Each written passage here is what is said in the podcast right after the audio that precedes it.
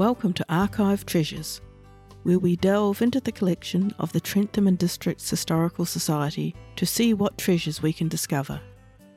Each episode of Archive Treasures, we will be speaking to a member from the Historical Society. They will be telling us about something special an object that has been preserved as part of the archival collection, an interesting event that occurred, or a project that the Society is undertaking. Archive Treasures is produced on Dja Wurrung country. We acknowledge and pay respects to the traditional owners, and we would also like to extend our respects to their elders, both past and present.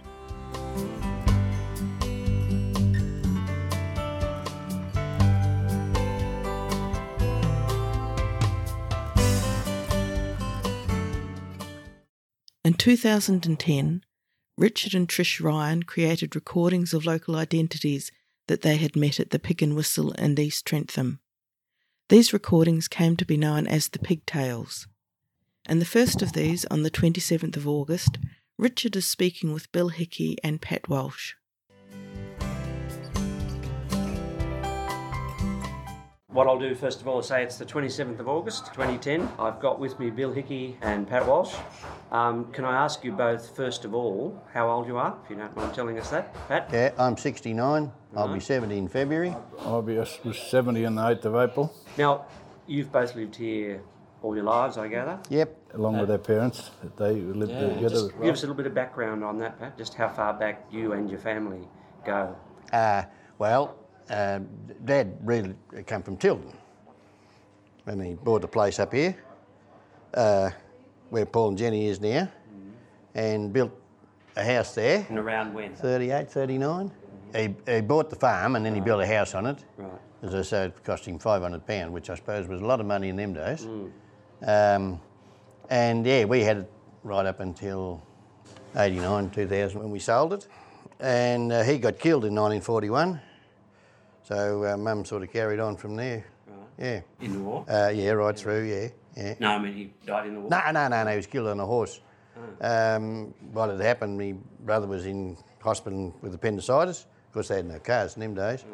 Uh, there was only about one car in the district, which was Beatty's, way down in Beatty's Lane. And uh, so he's going down to get the car because they, he was pretty crook and they said, you better get in here. And um, the horse put his foot down a rabbit burrow and fell and then rolled on him. Mm. And uh, yeah, I was not, well, I, I wasn't one when that happened, yeah. So you Mm. never really knew him. No, no, He no. crawled, he dragged himself over 200 metres to a gateway and was fortunate enough that before dark somebody went out to feed the dogs and heard him singing out on the other in another paddock and went to him and Mm, he lived a couple of days, but not, yeah, yeah. So, uh, uh, yeah, and, and yeah, that's about our life history around the How many of you in your family? Two. Two. And Bill, you My recruits came to Chanters Lane in 1902. Um, there was enough area cleared at that stage to run two horses and a house cow, um, and they've cleared the rest since. Um, on the property where we are now is the original house still.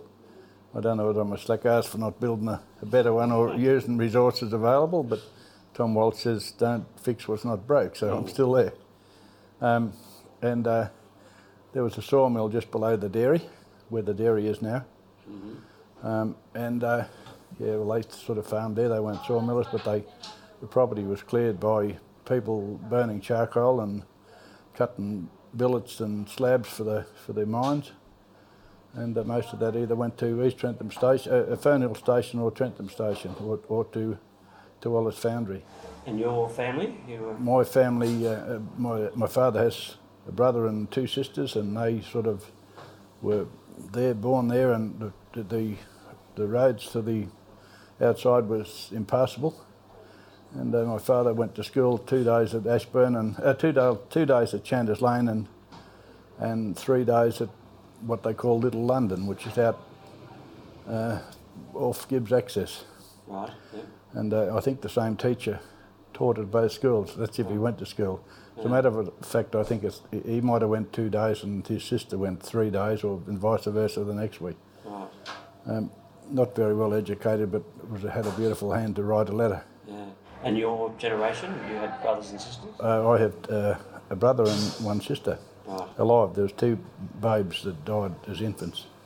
Okay, so obviously you've both been here a long time, and one, what, one of the things we're trying to get at through this process is some of the stories about the place. And I've already heard quite a few humorous stories um, from various people. But let's go back at your earliest memories of this place, of the Pig and Whistle. I remember you telling me once you rode past on your way to school and it was being Yeah, we- changed. We used to um, go to school just down here, East Trentham. When they were, well, they were, they were rebuilding, bricking it. It was weatherboard before, and they were bricking it, and there was an old bloke up the back there, he had a horse and dray, and he was carting the rubbish away. But, uh, but anyhow, about two o'clock, it was terrible hot weather, it must have been, because they would have to come into the bar then, no more work going on. And uh, this old horse, well, I knew it, and I'd be riding the bike across there, and the old horse would look up and see me, and he'd come over, and I'd chuck the bike in the back and take the horse and dray home and unyoke it, and then they'd come up and get it next morning, come down here, and the next day the same procedure would happen. So uh, yeah, it wasn't waiting all day, standing there waiting for these fellas to come out. But yeah, that's about the earliest. Yeah, So you would have been how old? oh, probably ten or something like that. Yeah, So, and when you started actually coming here as a, a patron? sure, I don't know, seventeen or eighteen. Yeah. Yeah. Um, behind the bar here for a little while, casual, you know, just now and again. Um, but that was later in life. Um, yeah, and then you get married and that buggers up all that system. And Bill, what about you? When were you first Well, client? just before we, I used to get on with that, you must remember there was an old bloke in, in Trentham called Chris Ryan. He was talking about one thing and another at one stage, and he said, Half the bloody lies you hear around here are not true, so you can have a bit of that at the same time, Richard. Um, Yeah. Yeah, well, I went to school. I was started school, I suppose, six months before Paddy. Um, and I started as Leo left, I think. Yeah, something like that, yeah. Yeah, so that's his elder brother left. So that's um, my school t- uh, days were from, I suppose, five and a half to thirteen and a half. And the, I had to go back for the next part of the year, but all I done was split bloody wood. Yeah, so that was it. Um, the education system was pretty good when you think of the women that give up give up their lives to teach us for very little remuneration. And um, but they had a bloody battle with us too particularly this fella here, was a rebel all the Oh, altogether. it was perfect in every way. Boys and girls together? yeah, Yeah, yeah. And when we were going to school, there was about 45 kids, and uh, you, you you wouldn't get enough to fill a taxi now. I don't think hardly around. And where was the school? Down Just here, down here near at the the church. church. the church. Yeah. I have a photo of it at home if you wish to ever see it. Yeah, Mm, yeah. yeah. I'd like to. So we had uh, the nuns taught us all the time, and they used to come to from Trentham by car. Whoever bought them, Betty Dwyer drove them at one stage, and Bill Main drove them at other stages. I don't know whether they ever got paid or not, but it was uh, a pretty good effort. Mm. And your beginning of frequenting the Pig and Whistle? Um, I didn't drink or. We were, as a matter of fact, when we were coming, kids coming home from school, because we went off in different directions, the publican always used to provide us with a, a bottle of soft drink of some sort or another, and we'd drink it over there under the store at McGrath's. And then as we got a bit older, we decided to go rabbit, and we started from here. And we decided to start smoking. And the bloke called Roy Cummins was the publican here at the time we come for a packet of cigarettes. And he said, Oh, don't bother with those things. So he didn't charge us, but he gave us a packet of big cigars. so off four blokes went with four big cigars, ferreting. And uh, we lit up the cigars and were eating bloody German sausage sandwiches and drinking the water out of the creek. And uh, by three o'clock in the afternoon, we were flat out to get home because we'd lit them up and put them out a few times, and apparently they get stronger. I've never smoked since. That's another story. Rails used to live up on top of the hill here, Peter Rail. We were up there one day and same thing, we taken on this smoking, so we got their miniature cigars. So we were walking, oh, thought we were kings, walking around sucking on these things, till the same thing about early afternoon and oh, bloody hell. so Peter's father used to come in and get a bit of chaff to milk the cow. And we were in the shed up there, see, and laying around groaning and moaning. And he, uh, Jerry opened the door and he looked in, and I can remember him saying, Well, I've heard of little green men. Now I've seen him, and he shut the door very gently and walked off. yeah, so I think that was the smoking days. Early on, you weren't much of a drinker early on. No, no, very poor drinker. I didn't drink. Well, I I don't drink much now, and it doesn't do me the world of good if I do. Um, um, no, I don't. I didn't drink much, um, and still don't. Um, But but enjoy the company more Yeah, so than so the yeah, yeah, yeah. Enjoy the, the camaraderie more than the. well, that's what a lot of blokes used to just come and sit. This was the focal centre for business at one stage when the potato industry was strong. There was nothing to see ten or fifteen trucks out the road on in front of on the road here in front of the place at, on Friday night to go to Brisbane or Sydney. Mm, yeah, right absolutely. Well, there was one night, oh, I think there was, can't remember now, but there was 18 or 28 trucks. They were lined up both sides of the road here, way down the road uh, on Friday night. I know I was working for Jerry Clark, he was a spud buyer at the time. Uh, we loaded 14, and there was, uh, who else? Was Jimmy the Rat? Yeah, Jimmy, Jimmy Maloney. Jimmy Maloney. Uh, Tom O'Hare. Lionel Hockley, Chris O'Connell. Yeah, Chris was buying a few. Oh, there was a bit before Hockley's time. Yeah. Uh, yeah, but anyhow, they all loaded three or four and they all finished up here and they'd have a few, Arguments. yeah, a few arguments and what have you, and then they'd all head off. Yeah. Um, but now you wouldn't, well, you cart all the spuds away in a wheelbarrow. um, I've heard, and you were telling me a bit earlier about the um, drinking out of hours. Yeah, that was a great thing here. As I say, they brought in 10 o'clock close and they buggered the bu- taste of beer. uh, but uh, yeah, they just walk around the corner into the snake pit and they're all getting raided and and flying gang had come through. There was never any room to sit down. You had to stand up. Oh up. no, it was your standing there room were so many people in there that you had to stand up. Yeah, Yeah. yeah, yeah, Yeah. yeah. But, uh, yeah, the brother-in-law and he used to travel the world for speedo. This is before he married my wife's sister, and I used to be up there Christmas time at the uh, in-laws, telling him yarns that happened here.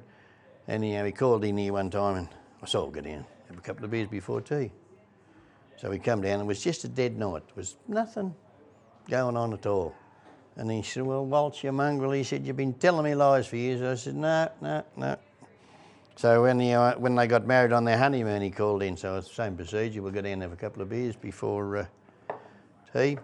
And uh, I think it was two o'clock we had the tea. But anyhow, uh, Irene said, uh, Them pair must have had an accident. Nancy said, The only accident they've had is a good night at the pig. We're going to bed and bugger 'em."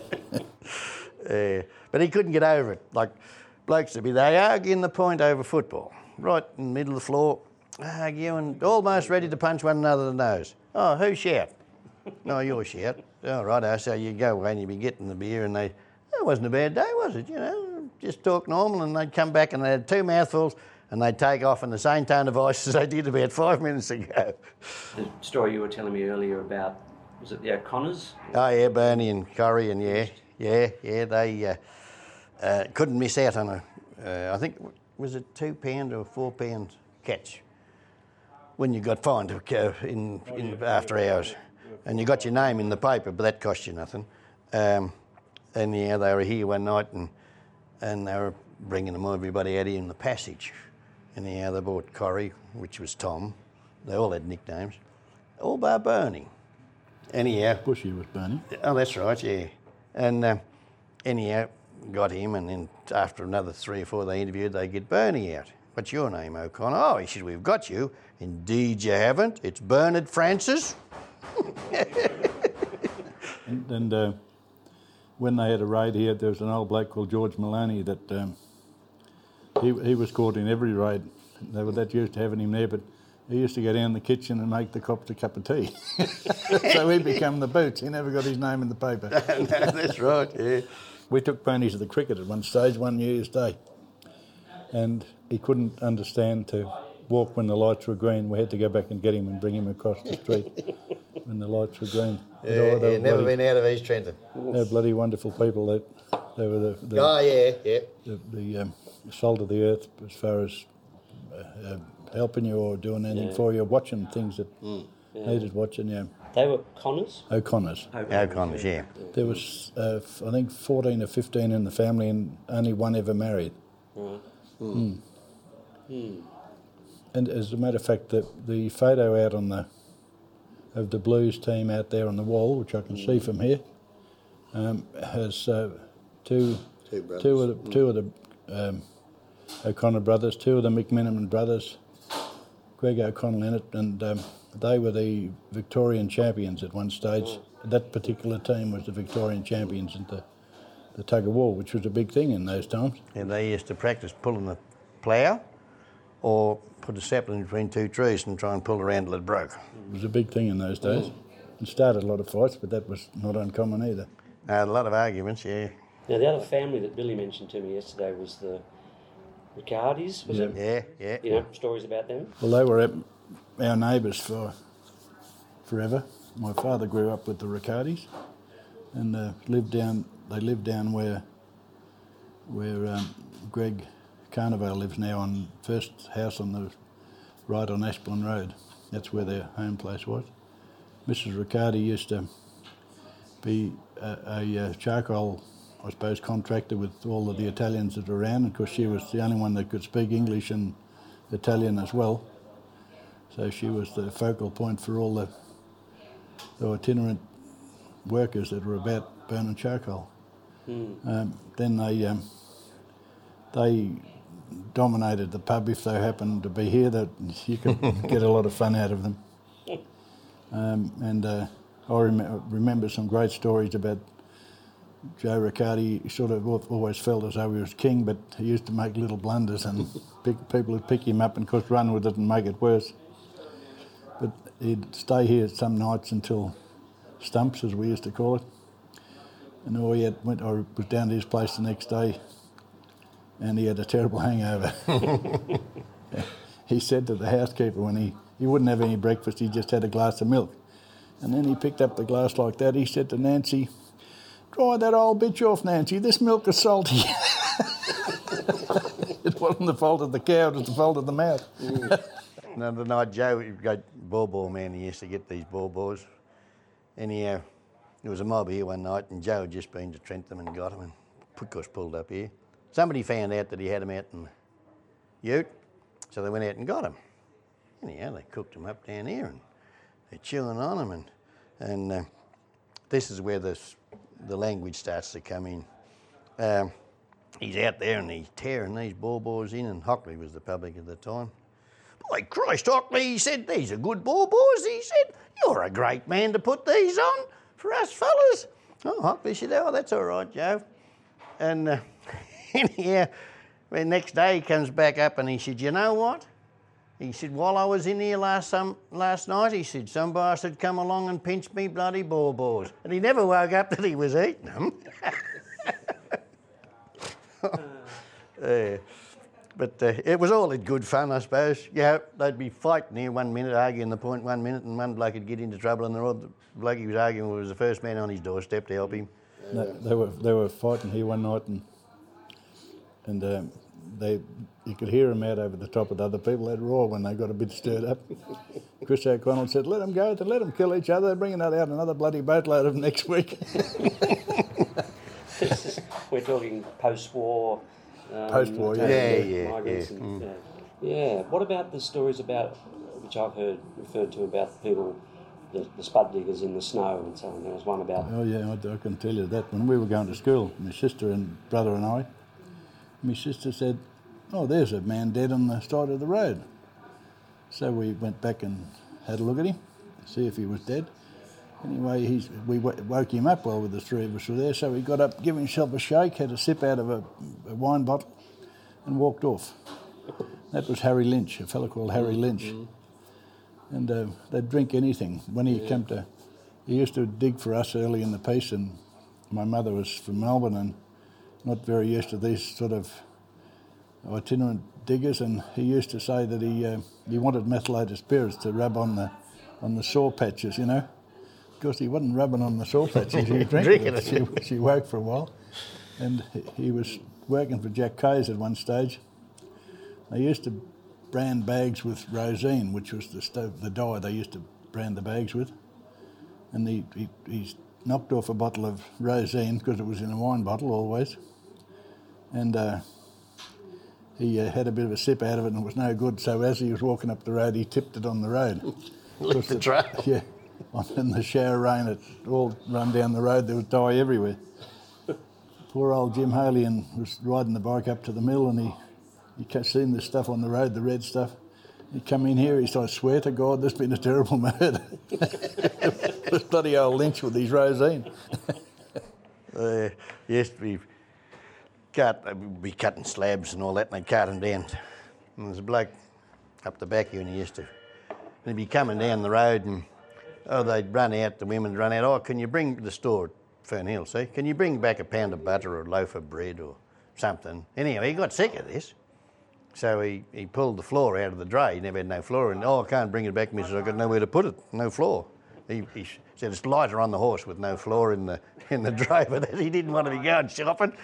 Uh, but uh, yeah, there was a lot of characters. So the spud huts, of which there are still new. Still a few, yeah, yep. Well, every farm had one originally, and um, the regular blokes used to come back on a regular basis. You know, they'd go to other places that was digging before here, and then they'd finish up here. Um, one story is Jackie Rogers was a, a uh, bloke that was here, and he got crook, and Nell took him in here and put him in a room and nursed him back to health and what have you. And anyhow, he wasn't supposed to be drinking. So, anyhow, on the Saturday morning, he went to, to Trentham with Lionel and they got a bit of beer into him. And they're out there, and I was out there behind the bar, and they come back, and Nell come in, seeing his Jackie a bit wobbly. And she into him, she's calling him, You know, Jack, you're not supposed to be drinking. And he, she's roaring hell out of him, and what do you got to say for yourself? And he just looked at her and he said, Well, Nell, I think you'd have a row in an empty house. That's all the right, yeah. satisfaction she got out of it. Yeah. Yeah.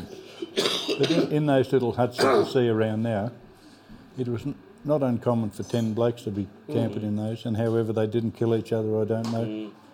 I do remember down at, at Riccardi's at one stage there was uh, Scotty, I don't know what his other name was, Scotty and uh, Roy James. And the hut they were living in down there was uh, where the pigs used to sleep, and it was an old Evans's old house in actual fact and they broke a flag and a beer of wine on the floor, and there's all this. They virtually had a dirt floor in it. And Bill Riccardi and myself went up to see if what the noise was because they were, thought they were killing each other, but they were licking the port off the floor. You ain't going to waste. Black face, uh, muddy faces, just from, but they wasn't going to waste it. They drank her out of the puddles and licked it off the floor. Yeah. Uh, and they're all fairly healthy. They, they had to be healthy. One of the interesting ones was Martin Dwyer, who was a real character of a bloke, lived over in the Trentham Road, and Lionel Hockley had greyhounds, and uh, Martin had a guy over there that died in the in the hut. So he came across to Hockley and he said, "Do you want a bullock for your dogs?" Oh yeah, Hockley's right on the job, so. Over he goes with the knife and everything ready to skin the bullock and bring it home, but not till he got there did he find the bloke that was in the hut was Jack Bullock. and, that's, and that's the sort of things that used to happen. yeah. So that, mostly they were timber, weren't they? The huts. There's a few. Yeah, yeah. Tommy Waltz was the only man that built brick huts because they burnt one down on him. Well, I think they burnt them all down. When the wood, wood supply got, got light on, they pulled the boards off the wall and burn them on the fire. Yeah, I've seen the big one. Uh, but they, all the rest were either fibro or uh, wood, yeah. Mm. Frank Benning, commonly known around here as Curly, and his hut is still up at Robert Hargraves's. He would have taken the record for new bikes, I reckon, from Malvern Star. Everywhere he went to shift it away to go and dig somewhere else, he'd have a new bike and he'd take it and leave it on the train. He'd get a few drinks on the train, leave the bike behind.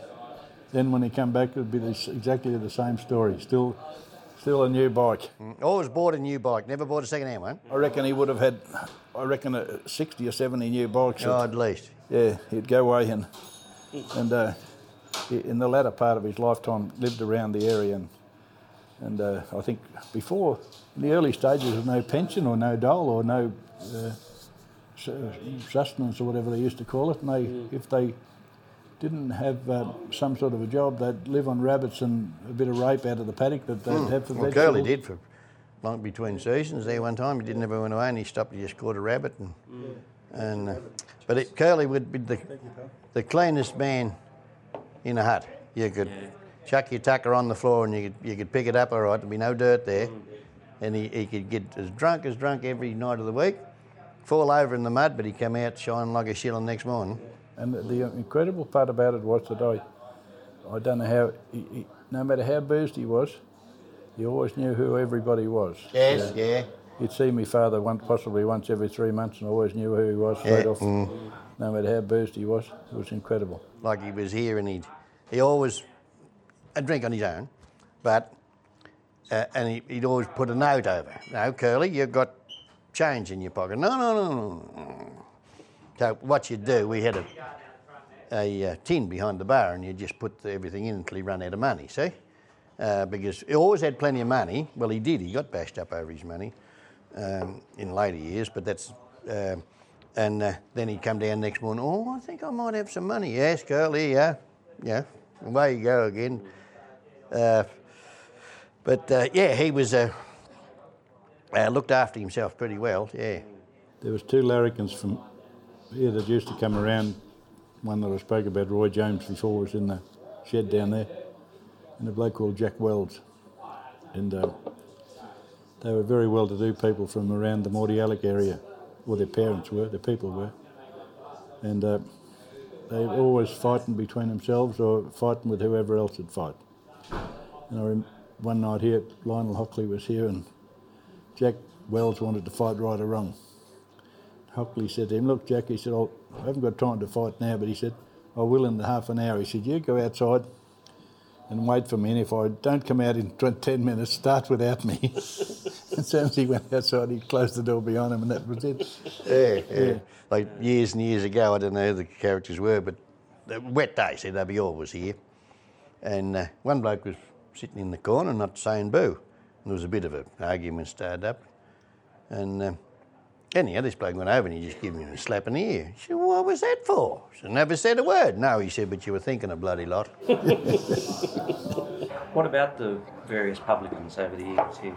Well, we were talking about them yesterday. Well, yes, there's, I don't know how far back we can go. Um, there was Cummings. Ham owned the pub initially, a bloke called Ham. Was he a Jew or was he? Oh, I think he was. He never ever wasn't a publican. He only owned the building. Mc, McMinimans owned it first. Pat McMinimans. We'll go back beyond that. Bill O'Connell's people Yeah. owned it initially, Morris O'Connell, and that's why it was called the Clare Morris Hotel because it was Morris O'Connell from County Clare. Well, there you go. That's how that started off. And So uh, this would be what year roughly? oh, the year dot.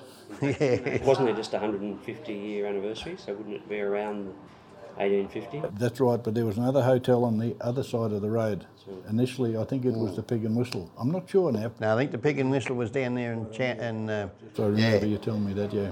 I think that was right. I don't know, but, but there's no records, of course, of anything like that. There was uh, alcohol houses, bu- uh, um, what should we call them, bloody bars or whatever you like to have them. Wine shanties and that sort of thing.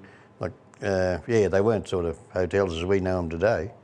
Um, But, Yeah. um, then um, the the early stage, about the first stage I can remember was Roy Cummins.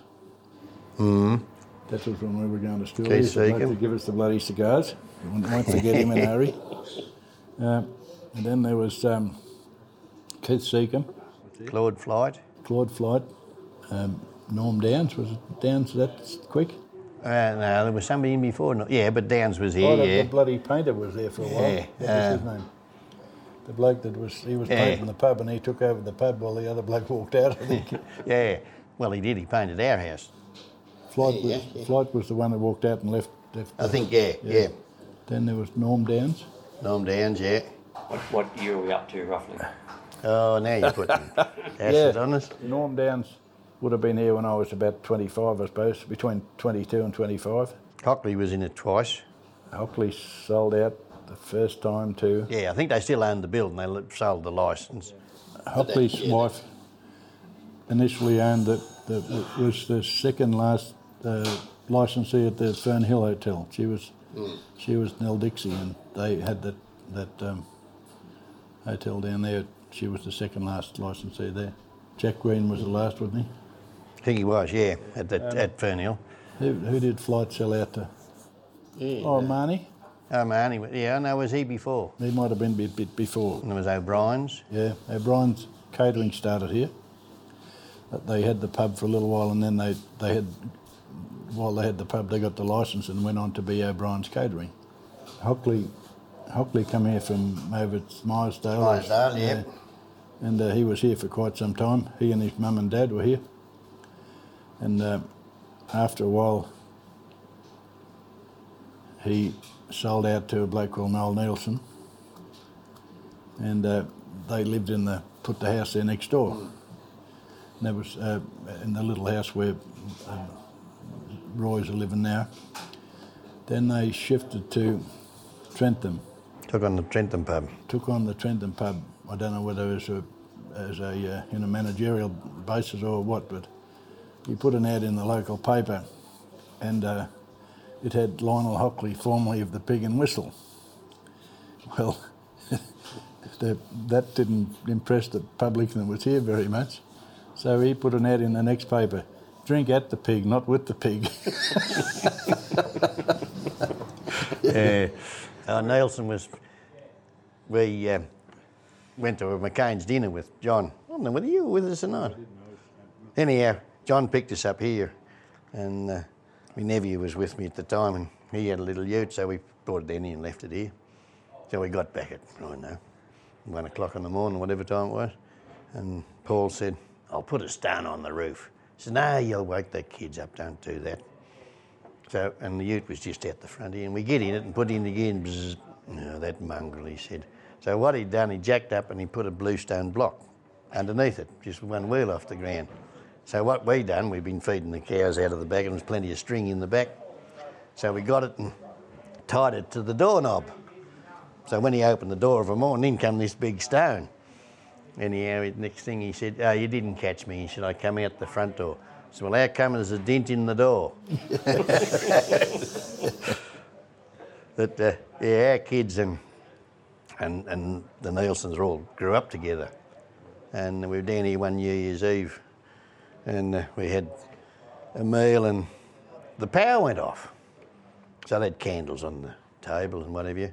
Anyhow, the kids had the music going, they started dancing because they pulled the boots off. So Noel went and got some nails and he nailed the kids' boots to the floor.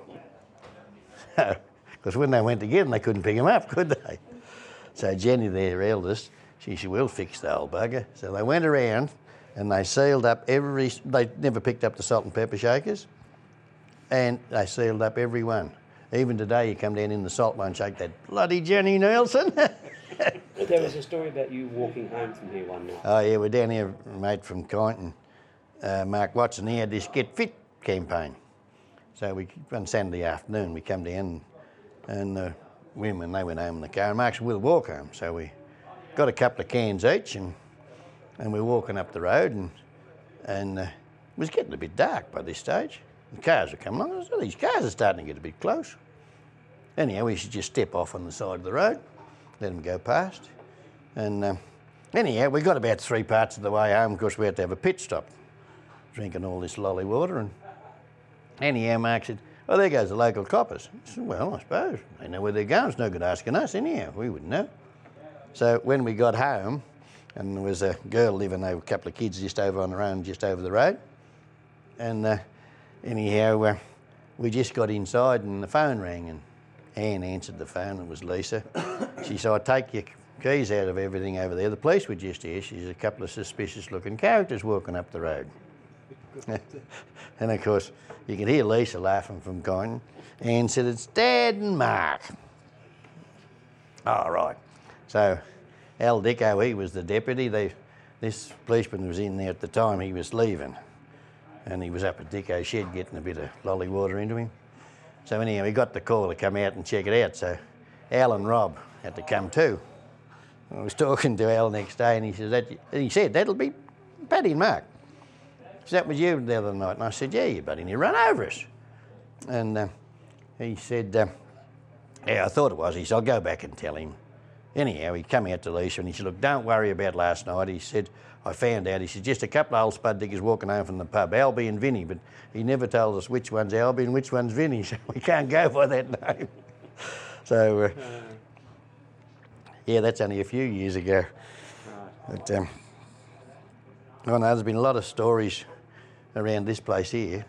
One of the things that you, I suppose you, when you think back of the of the logging days when they were cutting logs and that on, I suppose in in uh, timber trucks, there was nothing. They were carting logs on those army blitz trucks, whether they were Fords or Chevs or what they were, but they were only two and a half ton trucks those, and fellows were driving them out the bush carrying 14, 15, 20 ton on them, no brakes.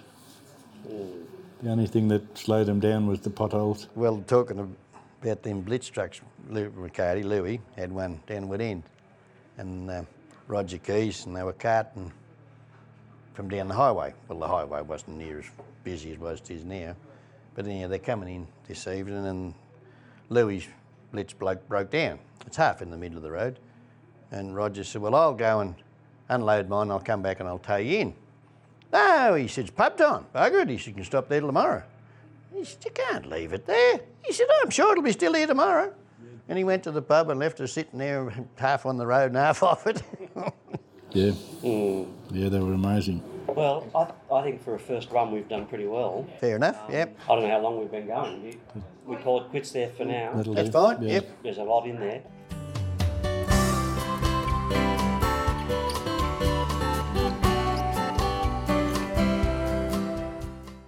You have been listening to Stories from Within the Archives. I'm Rosie Hill, and this is Archive Treasures. If you would like to hear further episodes, you can find our podcasts on our website, on Apple Podcasts, Google Podcasts, and the Podbean app.